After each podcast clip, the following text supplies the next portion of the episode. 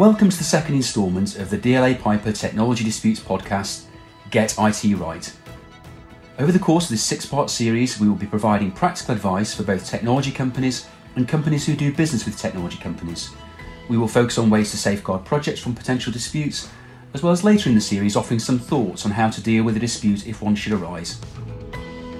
The series is also accompanied by a number of related articles, which will be published on the dlapiper.com website. Hello, I'm Simon Kenyon, a litigation and regulatory partner at DLA Piper, and I also co head DLA Piper's UK and international technology disputes practices. I'm joined today by my colleague Joanna Haigh, a senior associate in our technology disputes team. Both Joe and I specialise in providing legal advice regarding disputes relating to technology contracts, and we welcome you to this, the second episode in our podcast series. We are delighted to be presenting this podcast series and you will hear from us and others in DLA Piper's Technology Disputes team over the coming weeks. Today's episode will focus on ways to operate the contract to your advantage, including how to deal with a number of contract management issues which may arise. In the last session, I was talking to Dan Jones about how to try to avoid disputes in technology projects, and this is really building on that session to see whether there are steps that you can take not just to avoid disputes, but also more proactively and positively in terms of keeping a technology project on track and delivering the successful outcome, whether that is a digital transformation project, an outsourcing, or an ongoing managed service. In particular, we're going to consider how you can manage a technology contract so that it works to your advantage and that you avoid some of the pitfalls. Now, the first place to look should be the contract to see how it can help you do that, but often the contract is seen as difficult to navigate, particularly in technology projects, as they can be very detailed and technical, several inches thick, and often with so many schedules to consider. I think some people faced with such contracts ask themselves, where do I start? So, Joe, over to you. Where do you start? Yes, I think often large tech contracts like that can be seen as a hurdle rather than something which can be used easily and to your benefit. The old adage is that, you know, after negotiating and signing the contract, you put it in a drawer and it's forgotten about. And then eventually it's pulled out when things are starting to go wrong and when it might be too late. Now, obviously, that's an extreme example, but I think you're making a good start if you've got the contract out of that drawer and if you're using it and referring to it regularly. And really, it should be an important tool, not just for when things go wrong, but also in terms of maximising value from a project. And I don't think that needs to mean that it has to be used as a lever to the benefit of a customer or a supplier. But really, the structures and the processes in the contract, if you can use those properly, then they should assist with getting you to working towards a partnership, which is for mutual gain for both parties. Yeah, I agree. So, what would you say are the key things from a perhaps a practical perspective that those involved in technology projects can do to get the most out of their contracts? So, at a high level, I'd say there are four things. I think, firstly, getting to grips with the contract so you understand it properly. Secondly, getting your communications right. Then dealing with contract change properly. And then lastly, I'd say not being afraid to use the contractual tools that you have at your disposal. Okay, so start with the first one then, and understanding what your contract says or getting to grips with your contract. It sounds a, a fairly obvious thing to say, but then we've both seen situations where the bid team hands over to the contract management team and the team then managing the contract don't have the same familiarity with the contents of the contract. There's no proper handover, there's disconnect, there's siloed working, etc. So, do you have any pointers for getting to grips with the contract, particularly technology contracts, to help with that sort of inherent volume and, and complexity that you've mentioned? Yeah, so I think there are a number of user friendly tools that can help to translate the contract into something which you can then use on a daily basis. So, effectively, kind of bridging that gap between the complex legal drafting and then the reality of you using the contract on a day to day basis and the reality of active contract management. And there are a variety of ways of doing that. So, for example, you can have Excel spreadsheets, which are designed to log your change requests and to automatically calculate different timescales for certain next steps. I think what can be really useful are contract guides. Often they can be in the form of a slide deck to make them more easily accessible. And really, they summarise the key parts of the contract. They can often include flowcharts, which show some of the kind of the processes in, in certain common scenarios like change control process or the rectification plan process. And I think these can be really useful as a as a kind of easy reference point for you. Yeah, I'd agree. None of that's a bad idea in principle. Having those summaries in place can be a really helpful starting point, but I think being careful not to rely on them exclusively because, as we know, the devil is sometimes, unfortunately, in the detail, isn't it? I think that's right. I think they're really useful as a good starter and to help you get familiar with the contract and to understand, you know, what the key timings are so you don't get caught out. Yeah, sure. And is there anything else you would highlight here in terms of perhaps practical tips regarding the contract? Yeah, so I think it's also about ensuring that the right people have the right understanding of what the contract says and what it means and you know what the intention was behind the contractual terms. And that shouldn't just be about the lawyers, it should also be about the commercial people on the ground, so contract managers, but also your technical people, so the SMEs on the project, you know, should be able to understand what they're working to, what the key responsibilities are and, and what the ramifications are if those responsibilities aren't met and where they should be escalating issues. I think really it's about those responsible for the day to day operation of the contract needing to understand its key terms and what's expected of both parties. Yeah, that's really helpful. And I, I, talked in the last podcast about how people and the team are so important, and that's also very relevant to communications and how well communication works once a technology contract is live. I think it's easy to forget the importance of human beings in an increasingly technological world, isn't it? And in my experience, it's more common for people to be the cause of the dispute rather than the underlying technology. Now, obviously, there are numerous layers and different types of dialogue and communication which take place within the context of a technology project with differing formality and importance attached to those communications. So, what's your experience in that regard? yeah, I think you're right. I think communication is absolutely crucial to the success of any tech project. And I think the lack of or, or proper communication sits at the heart of, of most disputes that we've been involved with. And I think the key to to getting communications working well across the project is ensuring that the governance you have is working properly. So, most contracts will have a framework for governance which is set up to provide for some form of escalation between the different layers that you're just, just mentioning then of governance meetings. And operating that, I think, should help communications overall. So, you might have different levels of meetings. So, for example, senior stakeholders at a strategic level on a, some kind of oversight board, then maybe moving down to a commercial board where more kind of daily contract management issues such as change management and impacts are discussed and agreed, and then working down to perhaps technical and an operational working group as well. And I think ensuring that the escalation works between all of those different layers so that the issues aren't getting bogged down at the operational level and not resolved is really important. And I think quite careful thought needs to be given to who the most appropriate attendees are at those meetings. So, you know, look at the contract. What does the contract say? Often that will specify who should be attending those meetings. Um, but there's no point sending people who don't have sufficient knowledge or have the authority to be able to properly air those issues and resolve them as quickly as possible. I think it's also ensuring that those meetings are regularly attended so you've got enough stakeholder participation and so there's as much continuity across the lifetime of the project as possible. Yeah, I'd agree. I mean, we've both helped clients with troubled projects where the churning representatives at what are some very key meetings and where important decisions have to be made has caused real problems. It sometimes felt as though one party or other has simply filled the spaces in the room just for the sake of filling the spaces in the room so they can't be criticised, but that's actually caused more problems than it's actually resolved. What about where these meetings get a bit more heated and it's not all plain sailing. What should you watching out for then? I think there there's sometimes a temptation that because there's been some kind of disagreement and as you say that it's a difficult situation the parties just almost become less likely to record what those disagreements are they almost take a step back and, uh, and go off the radar and I don't think it's helpful to fall into that trap of thinking that you know not minuting those meetings is going to diffuse that difficult situation, and it's just likely to kick it off down the road really, and it's likely to provide more scope for argument about what did or didn't happen at a particular meeting. So I think if there's a dispute about exactly what was said on a particular issue, the minutes should at least record what those differences were. And I think if you get into a regular habit of doing that, so for example, where you've got quite small issues, then that should just become business as usual. And hopefully, those situations shouldn't be as heated as you get used to that. And when there are larger issues, you've already got a way of working that the parties are used to for dealing with it.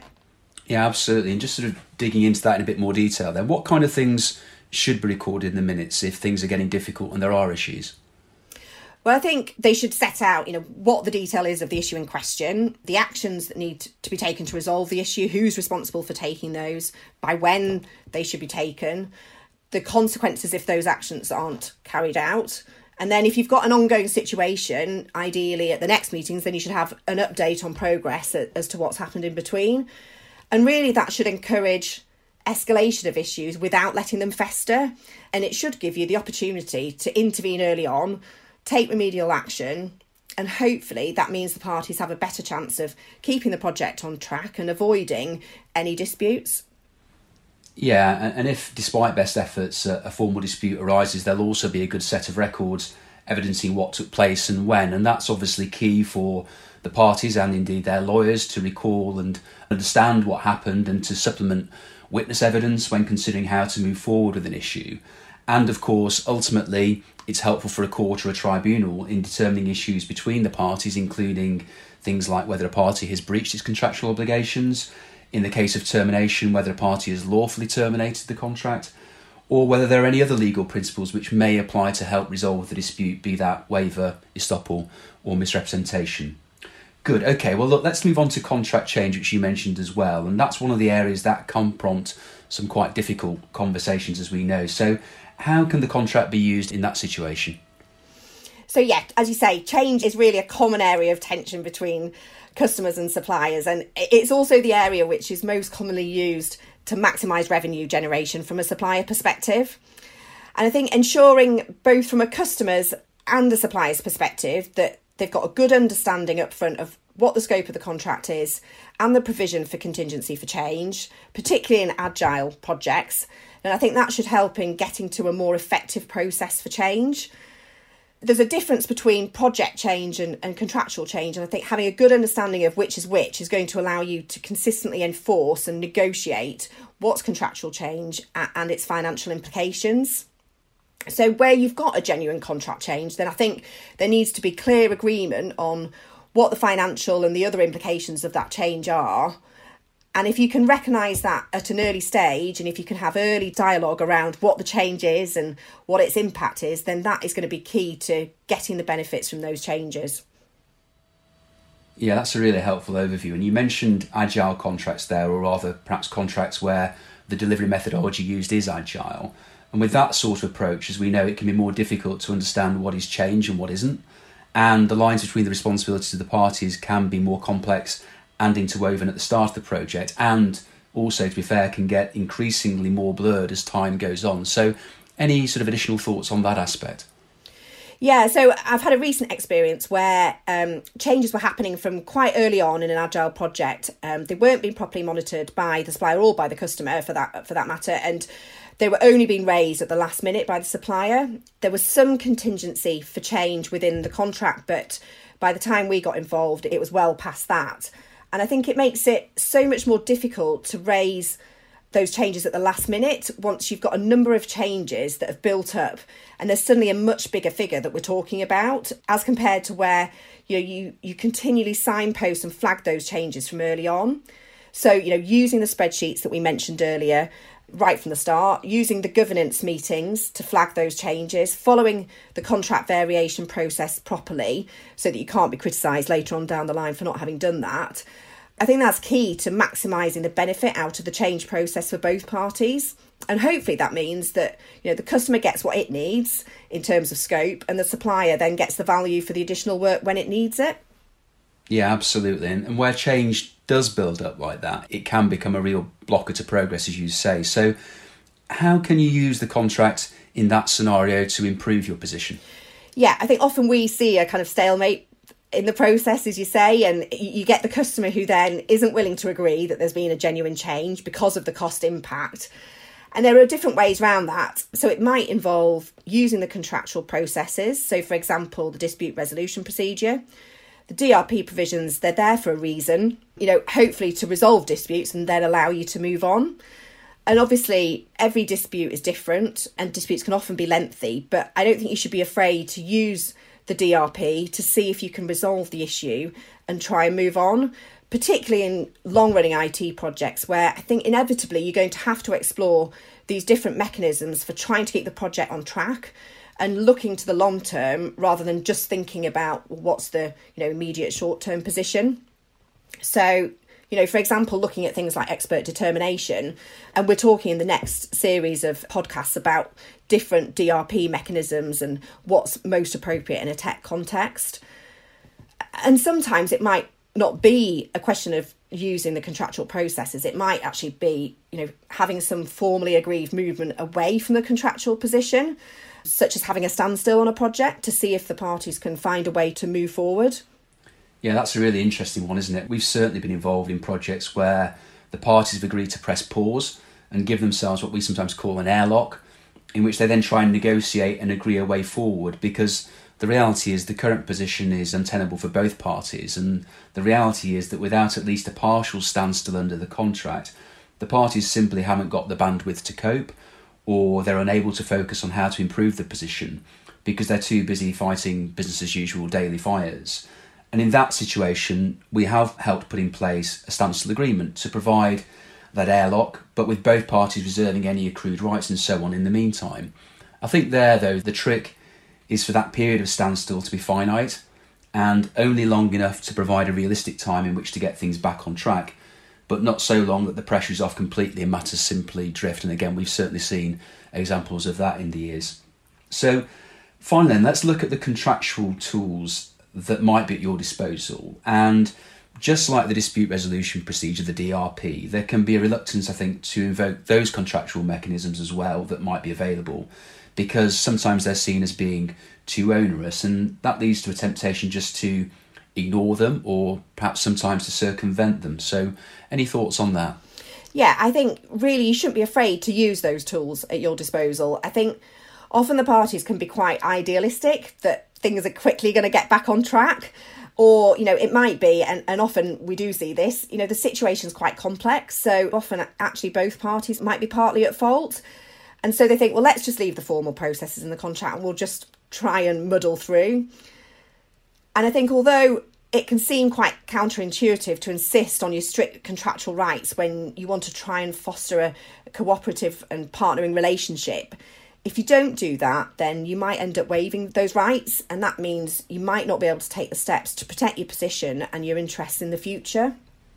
Yeah, in, in long term contracts, these contractual mechanisms relating to underperformance are actually really designed to help the parties get the contract back on track. They're not really supposed to be about adversarial action at all. And if compliance with the contractual procedures is insisted on from the outset, and as you say, applied consistently throughout, this should educate both parties really as to the legal expectations that there are of them, and so hopefully lead to fewer unhelpful surprises. So, can you give any examples of this in practice, perhaps, to demonstrate the point? Yeah, so for example, many tech contracts will have early warning mechanisms in them for when delays start to occur.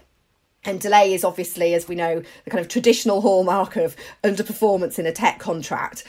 And I think suppliers really need to understand what their obligations are around that mechanism, ensure the process is followed to the letter, ensure that their rights are preserved in relation to, for example, claiming relief. And I think that process also really forces suppliers to become more transparent about the cost impacts of delays, and that should ultimately help with more effective recovery of those costs.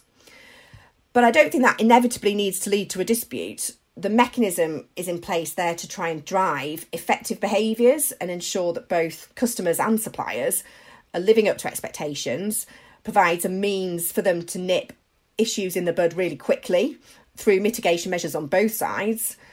And I think if delays are dealt with early on, if they're tracked in terms of impact and fault, then that should make it much easier to unpick that rather than you know, not addressing the issue, leaving it until the delay is all merged into one kind of big cumulative delay where it's then more of an issue and it's much harder then to identify what the cause is and what the impact is of individual delays. Yeah, and, and I'm a lawyer who's going to go out on a limb here, but the contract may therefore not necessarily provide all the answers you can find ways to work both with it and around it if you need to. But if you're going to do that, then you need to do it properly and clearly so that you know what you're doing. And if you don't, you can obviously make matters worse rather than better. Yeah, absolutely. I think some of these processes that we've just been talking about, they can be seen as quite adversarial, as you say, and there are different ways around that. So you can soften that by, for example, using without prejudice conversations alongside those formal notices. And you might have that in parallel, where you've got a kind of twin track approach with your formal open correspondence and then notices being sent. And at the same time, you've got without prejudice correspondence, or it might just be that you have, you know, without prejudice discussions. Or it might be that you press pause, and as we were saying earlier, you have a standstill, and then you get into your without prejudice conversations but either way, that should really give you the opportunity to have a full and frank discussion to see if you can find a way forward. But the, th- the key is, as you were saying, is really by ensuring you do that by also preserving your rights on an open basis. So you're using your contractual rights, you're following the contract to the letter to preserve those, but you're also allowing the without prejudice conversation to find a way around the problem and to see if you can find a way forward to the benefit of both parties. Yeah, that's an excellent summary. Thanks for that, Joe. I think we're going to conclude there. I think that wraps it up for the second episode of the DLA Piper Technology Disputes podcast, Get IT Right. We hope you enjoyed it and found it useful. Please look out for the article which accompanies this episode, which will shortly be available on the dlapiper.com website. Also, look out for episode 3, which will be available in a few weeks' time, when I'll be joined by my colleague Joe Cater to discuss the importance of being prepared for potential restrictions which may apply to claims which might be made under a technology contract. Thank you for listening.